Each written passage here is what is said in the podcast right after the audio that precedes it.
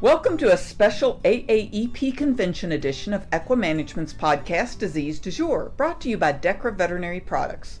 The special episode's guest is Dr. Kent Allen, owner of Virginia Equine Imaging in Middleburg, Virginia, and we will be discussing the equine neck. Allen received his DVM from the University of Missouri in 1979, and he has been practicing equine medicine ever since. Allen opened Virginia Equine Imaging in 1996 after selling the practice he formerly owned in Arizona. Virginia Equine Imaging became the first privately owned and operated equine diagnostic imaging specialty clinic in the world. He had a vision to establish a practice that provided advanced diagnostics in sports medicine, focused on the equine athlete in a way that had never been done before. During his transition from Arizona to Virginia, Allen served as the head veterinary services coordinator at the 1996 Olympic Games in Atlanta. Since moving to Virginia and establishing Virginia Equine Imaging, Allen has served as the chairman of the USEF Veterinary Committee, the USEF Drug and Medication Committee, and the Medication Subcommittee for the FEI. He served as the FEI Foreign Veterinary Delegate for the 1999 Pan America Games in Winnipeg, Canada, and the 2000 Olympic Games in Sydney, and at the 2012 Olympic Games in London. Allen also was the 2010 World Equestrian Games official veterinary coordinator. Allen is certified by the International Society of Equine Locomotor Pathology, or ISELP, and serves as its vice president and executive director. He also serves as volunteer chairman of the USEF Veterinary, Drug, and Medications Committees and on the FEI Veterinary and List Committees Allen continues to see patients and impart his knowledge to veterinary interns and clients on a day to day basis, striving to share his knowledge with the equine industry both in his local community and around the world. Thank you, Dr. Allen, for joining us today to talk about the equine neck. Happy to be here, Kim, and it's an interesting area, so we won't have any difficulties finding something fun to talk about. That's right. And one of the reasons we chose this is that ISELP at the 2019 AAEP convention is having a, an amazing wet lab on the neck and the back. And we're just going to touch on just a tip of this, but I would uh, highly encourage any of our listeners, if you ever have the opportunity to go to an ISELP wet lab, that they are fabulous. And I'm, I'm guessing that this one has already been sold out. So here you're going to get a little sneak peek from one of the presenters behind the scenes. So, Dr. Allen, let's. Yeah, unfor- unfortunately, it is sold out. You're right, Kim. Yeah. uh, but but still, we'll we'll try to impart a little bit of knowledge here as we're doing this. Great. Okay, well, let's jump right in and let's talk a little bit about neck arthritis. Well, and the, the cervical spine is, you know, a complex area. Uh, there's seven cervical vertebrae, a lot of articular, um, art, some are synovial articulations, others are the central articulations with the disc, and they're wider and longer than what you see in the back and and through the lumbar and thoracic areas. So it, it's like I say, an interesting area, and because it's got the nuchal ligament coming up dorsally, um, you know, from the withers all the way up to the pole, um, and that is the longest ligament in the body. And then it's got several muscles, of which, you know, we deal with, and we see muscular um, damage to those. But the real thing that you see as you're looking at a horse and you're trying to assess it could it have a neck problem? Could it have arthritis in its neck? And that can present, you know, occasionally as a lameness, a front end lameness. And you know, occasionally as neurological, but it can also present as kind of a stiff neck and difficulty turning one direction or another. But another thing that's simple to look for because we know these major muscle groups here the brachiocephalicus, the splenius, and the serratus ventralis we look at those and we go, are those normal? Do those, is there unilateral or bilateral muscle atrophy? And that's an easy way to just get an idea as to whether or not you may have a neck problem on this horse. you know, if the horse is well muscled everywhere else, but it has very little muscle and looks kind of thin through its neck, you may want to start worrying about does this horse have some arthritic problems? And again, it will present commonly as poor performance, like almost any of the axial skeleton area, uh, the neck, the back, uh, the SI, those really aren't lameness issues. And like I say, occasionally, in the neck probably being number one, can present as a front limb lameness issue. But more commonly, it's poor performance, or the horse is bridle lame, or difficulty stiff bending one direction or another, or as you try to engage the horse on the bit, particularly the English performance horse, you'll have some reluctance to bring the horse back and the, the head and the neck back into the frame. The horse seems to resist that.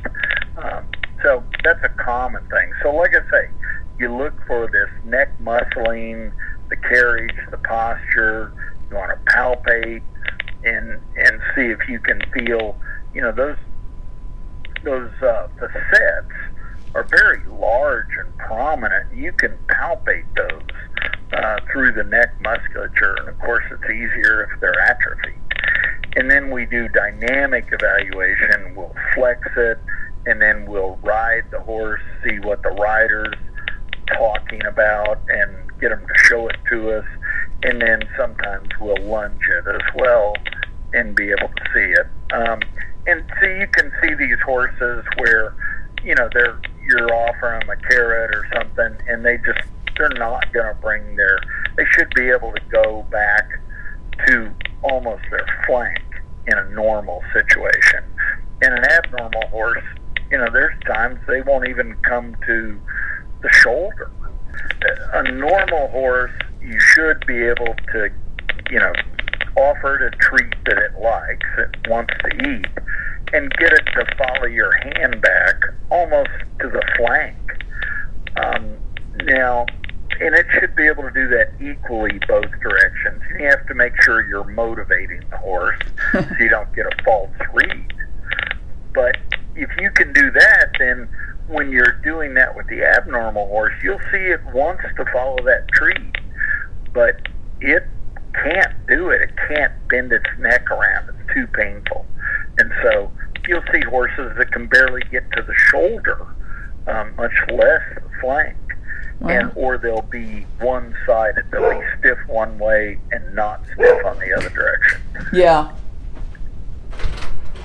So that's a, that's an interesting finding, a simple way to do it. You know, it it all the equipment it takes is uh, you know your hands, your eyes, someone helping you, and a carrot. Um, so no high tech there. Um, so and and we can once we think that's the problem, then you've got a variety of ways to look at it, and you can do it with an X-ray. Um, and portable X-rays can uh, easily go from the pole to about two thirds of the way down um, a well muscled adult horse. Now, as you get to that base of the neck, it's hard to do it with a portable x ray. The amount of musculature just starts defeating you. Um, but you can do it with a larger in clinic machine, which can easily go down to C7T1 and beyond.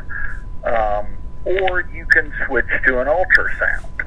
And an ultrasound will let you see that um, in those areas at, at C7T1. And the other advantage to the ultrasound is you get to see all the margin, you get to see the joint capsule, the effusion, and it has good correlation with pathology. Um, and it's it's not going to be limited by the muscle. The other advantage with ultrasound evaluation of the cervical spine is that that's what we're going to utilize to guide a needle into those facets and to inject it with a variety of different uh, preparations. Okay. So, and one of the other things that we can talk about that these horses will get, and you can look at this with X-ray or ultrasound, is the pole. So, not at the base of the neck, but at the very top, and you can see the nuchal ligament. You can see the another small ligament there that goes off to the sides, the semispinalis capitis, and then at the bottom the rectus capitis. Um, so there's numerous structures there you can look at at the pole, and sometimes you'll see that attachment at the uh, at the where the nuchal ligament's coming into the pole, and there's all sorts of uh, irritated bone there, and sometimes even fragmentation, and that can be very painful. You know, to the horse, that's you know crunching and feeling weird, and, and it's not wanting to bring its head down and get into a frame. It'll resist that actively for you. so the other areas that, again, at the base of the neck, and without a doubt, the the majority of the arthritis of the articular facets tend to be in that lower third of the neck, um, and and they're really important because you know we can visualize the outside of those articular facets but where we're going to have some trouble is visualizing the inside of it. And you'll have, you can see it some with an x-ray. You're fairly limited on seeing that area with an ultrasound.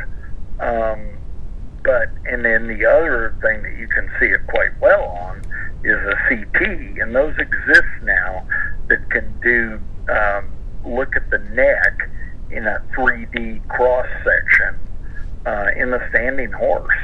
So that's really nice that we can do that without general anesthesia because if the horse is a little ataxic, well, probably the last thing we want to do is give it general anesthesia and recover it from that. Right. So we try to look at these non-invasively as much as we can, and ultrasound's a tremendous tool for that. And you can see the the facet um, the joint space. Uh, we can see whether or not there's fusion or there's periarticular remodeling and capsulitis. Um, so we can see all that. Um, and, and it's great. And then, like I say, if we're talking about the radiology, um, you know, we can see these postural abnormalities. Sometimes, if as we bend the neck and do an x-ray, sometimes you can see the vertebral body slip up into a position that's not going to be healthy for the cord. Um, and you can have problems that way. And again, you'll have an, an articular problem where, um, you know, we were talking about arthritis earlier, and so you can juvenile wobblers is usually a malposition of the cord and an impingement of the spine. When the horses get older, that's unusual to see. And what's more common is this arthritic change that's happening at the base of the neck. And again, as we try and think of this and visualize it in a 3D cross sectional manner, what you think of is, well, yeah, that's arthritic on the outside of that facet, but that may be arthritic on the inside, and the inside is in contact with the spine. And so sometimes it's a synovial membrane that's pushing out into the cord, and sometimes it's actual bone. Either way, the horse is going to resist that and sometimes be neurological over that. Now we have a short word from our sponsor before we continue our interview. Dechra Veterinary Products is the U.S. sales and marketing division of Dechra Pharmaceuticals plc, a UK listed company dedicated to the animal healthcare market. Dechra sells and markets Osphos, the only intramuscular bisphosphonate indicated to help control the clinical signs associated with navicular syndrome in horses four years and older. Dechra was first to bring IRAP to the U.S. regenerative market in two sizes for easy processing. These products include Orthokine Vet IRAP 10 and Orthokine Vet IRAP 60, as well as their double spin high platelet rendering PRP kit Osteokine. Other Dechra products include Equidone Gel for fescue toxicosis in periparturient mares, the Vetivex line of IV fluids, and their equine joint supplements Phycox EQ and EQ Max. Now, the good news is if it's just the synovial membrane, you can treat that. Um, and you can do that with cortisone injection into that area. And if the horses respond to that, then you can think about doing it with regenerative therapies, which may last much longer and actually tighten that joint that facet down, and the horse will do better in the long run. Um, and there were some studies done in England with this um, that you know some veterinarians looked at a large group of horses, and in England, it's a great place to do an experiment like this because they don't have EPM. And so once you take the EPM variable out of there and you're just talking about arthritis, then the question is okay, you give it a cortisone injection into a known arthritic can you make that neurological deficit go away? And what they found in this large group of horses is yes, they could in about 70% of the horses. Um, and that is very important to us on a clinical basis because that means some of these horses that have low grade um, neurological problems that aren't EPM then those horses can be treated and they can have a high probability that they're going to improve and do much better than you'd expect to.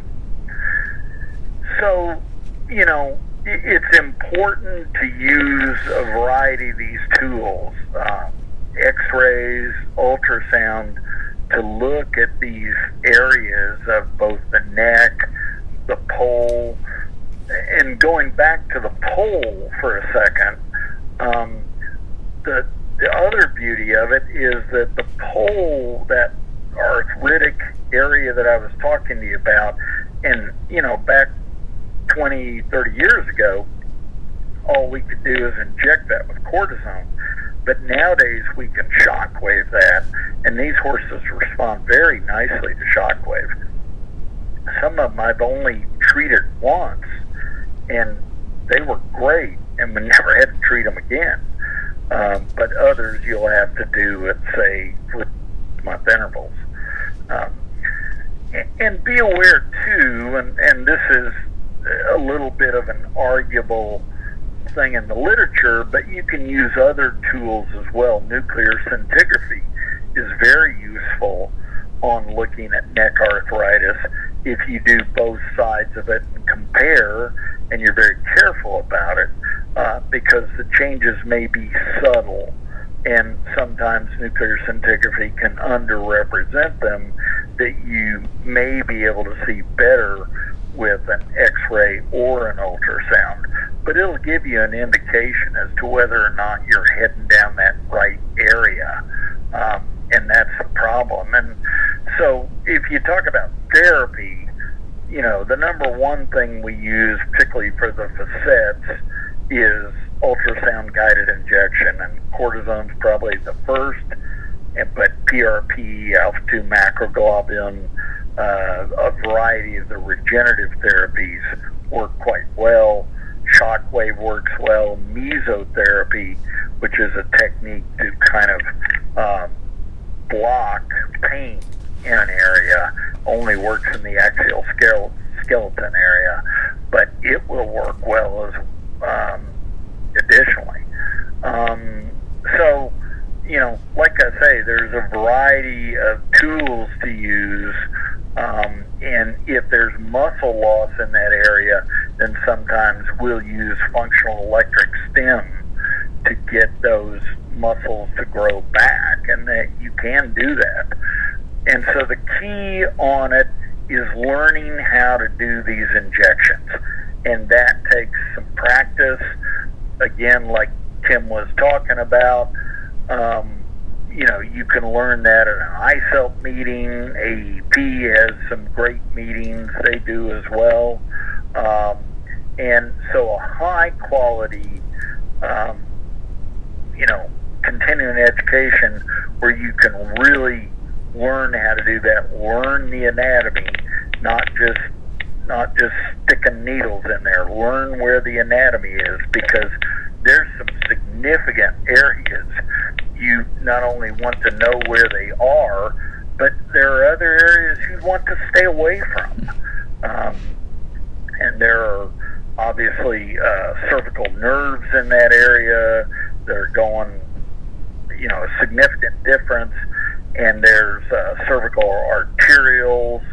Uh, so you want to stay away from all that stuff. So it's something that it's not impossible to learn. It's very doable. I can tell you, we if a week in our practice doesn't go by and we haven't done two or three ultrasound guided dorsal articular facet injections, it would be an unusual week. So, you know, that's kind of and and pardon me for rattling on here, Kim, but I just wanted to give people an overview of what we see and do and how we diagnose and treat neck arthritis in the horse.